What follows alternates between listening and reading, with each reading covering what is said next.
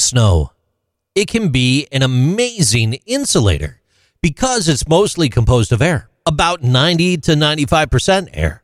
And this high air content slows down the transfer of heat from the cold air outside.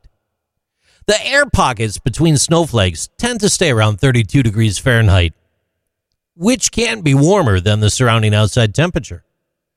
Dry and fluffy snow is particularly effective at insulation due to its higher air content compared to denser, wetter snow.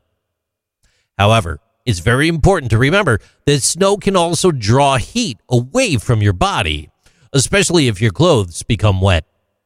When your body heat melts the snow, it turns into cold water, and that potentially lowers your body temperature.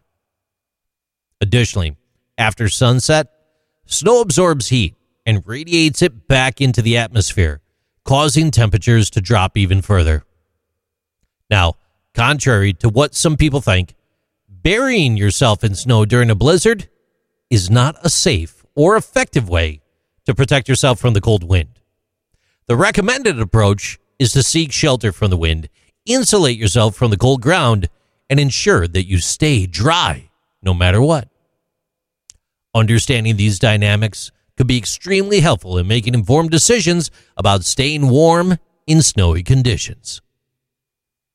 These are interesting things with JC.